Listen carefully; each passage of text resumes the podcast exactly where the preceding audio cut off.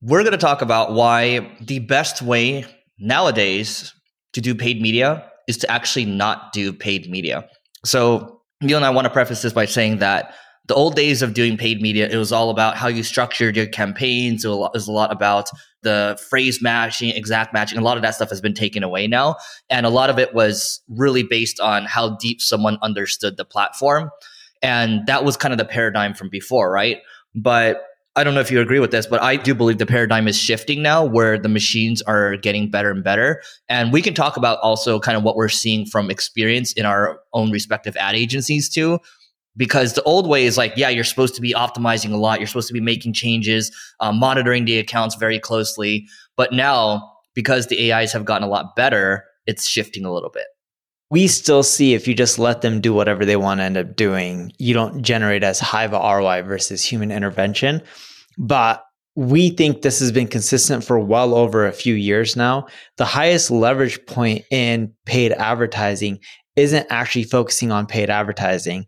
It's related to the creative, the messaging, the copy, the landing pages, the ad that you're using and how appealing it is. How congruent is the messaging? Because if you just dupe people to getting the click and then the landing page doesn't deliver, the product doesn't deliver, you're not going to see the conversions. Or if you see the conversions and then you dupe people, you're going to get tons of bad reviews and refunds as well. So what we're seeing is the highest leverage point isn't the fine tuning of the campaign settings. It's typically all the other elements surrounding it. And that's where a lot of businesses and marketers aren't focusing on. They're focusing on like, oh, I'm going to tweak this knob here in this campaign setting, and it's going to give me a huge increase. Not really. Over time, everyone ends up learning all those tricks.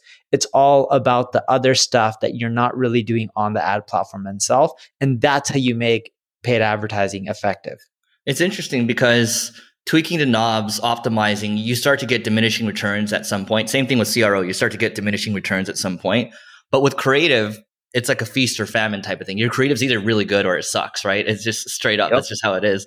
And so what I would say is you're still tweaking the knobs a little bit, but there's less knob tweaking today. And the way to do paid media moving forward is yes, there still needs to be some active monitoring of the accounts just to make sure the machines don't go crazy. But we've been saying this on this podcast that creative is the X factor. And you know what's interesting, Neil?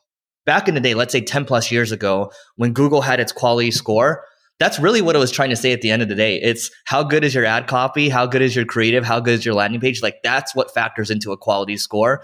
And they've been trying to say this for the longest time, but it wasn't until maybe in the last couple years where a lot of D2C marketers started to understand that, oh, it's just a creative and really being able to have your data on lockdown hopefully have your attribution on lockdown and then you're able to really unleash what it is that you want to accomplish Dude, totally. So, right now, if you want to do really well with paid advertising, don't spend all the time in the day learning about all the knobs and the tweaks and how the campaign settings and platforms work. Yes, you do need to know that and you need to know it well, but you should be spending more time on the stuff that's not within the ad management platform, such as your landing pages, the copy, the videos, the creative that you're using to appeal to people to get them to click over to your website, surveying potential customers and existing customers to figure out what would delight them so you can adjust your messaging or your layouts, doing eye tracking studies or you know using tools like Crazy Egg to figure out all right, where people are getting stuck on the landing page all these are the type of things that's really going to help you fine tune your paid advertising. And it's the stuff that most people who manage a lot of money on paid ads, funny enough, the bigger they manage, the more we see them neglecting the things I just talked about. I think this is an episode, those of you that have people on your paid media team, whether you're an agency or your brand side, send this over to whoever's handling paid media to really help put them on notice that, hey, it is important to understand how things work within the platforms, but it's time to start to understand how to optimize your creative and how to be creative. And if you don't know how, there's a lot of free information that's out there, whether it's on YouTube, there's a lot of creative people out there. Go look at what the Harmon brothers have done. Chamber Media is another interesting one too. Harmon brothers, FYI for, for everyone. So they made the unicorn pooping rainbow ice cream for the Squatty Potty. And initially, the Squatty Potty team said no to it. They said, no, we're not going to spend a couple million dollars on this ad. And even Lori Greiner, the, one of the sharks that invested, said, no, let's not do that. That's too expensive. Doesn't make sense. A couple months later, the founder, one of the founders of Squatty Potty was actually at a conference and they saw a unicorn. And at the moment, they're like, oh, let's try the unicorn thing. So they spent a couple million dollars and that ad still continues to run to this day and has generated multiple eight figures. And I, I think at the high point, Squatty Potty was maybe doing $20 million a year or so. And I think they ended up selling.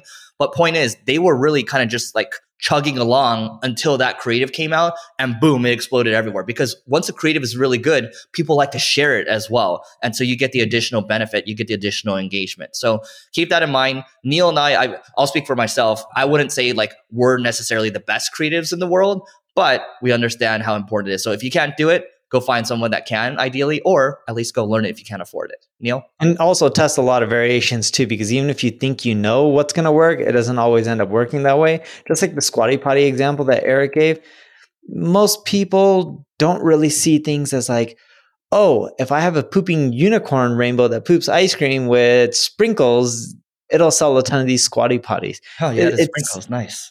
Yeah it, but when you think about that it's just those ideas are so off the wall. They're a big hit or miss. And as for as many hits there are, there's many, many more misses. So a lot of this stuff you have to do tests and you have to be patient as well. I think the best analogy of it is those types of ads are home runs a lot more of the times you're probably going to have to go for singles. So go for the home runs every now and then, the grand slams every now and then, but just understand that it's high risk, high reward in some situations like that. So yep. I love the Harmon brothers. I love Chamber Media. I think they do something similar as well. I don't know if there's any other creative places, but that is it for today. And please don't forget to rate, review, subscribe, five stars. It helps us a lot more than you would ever know. And we'll see you tomorrow.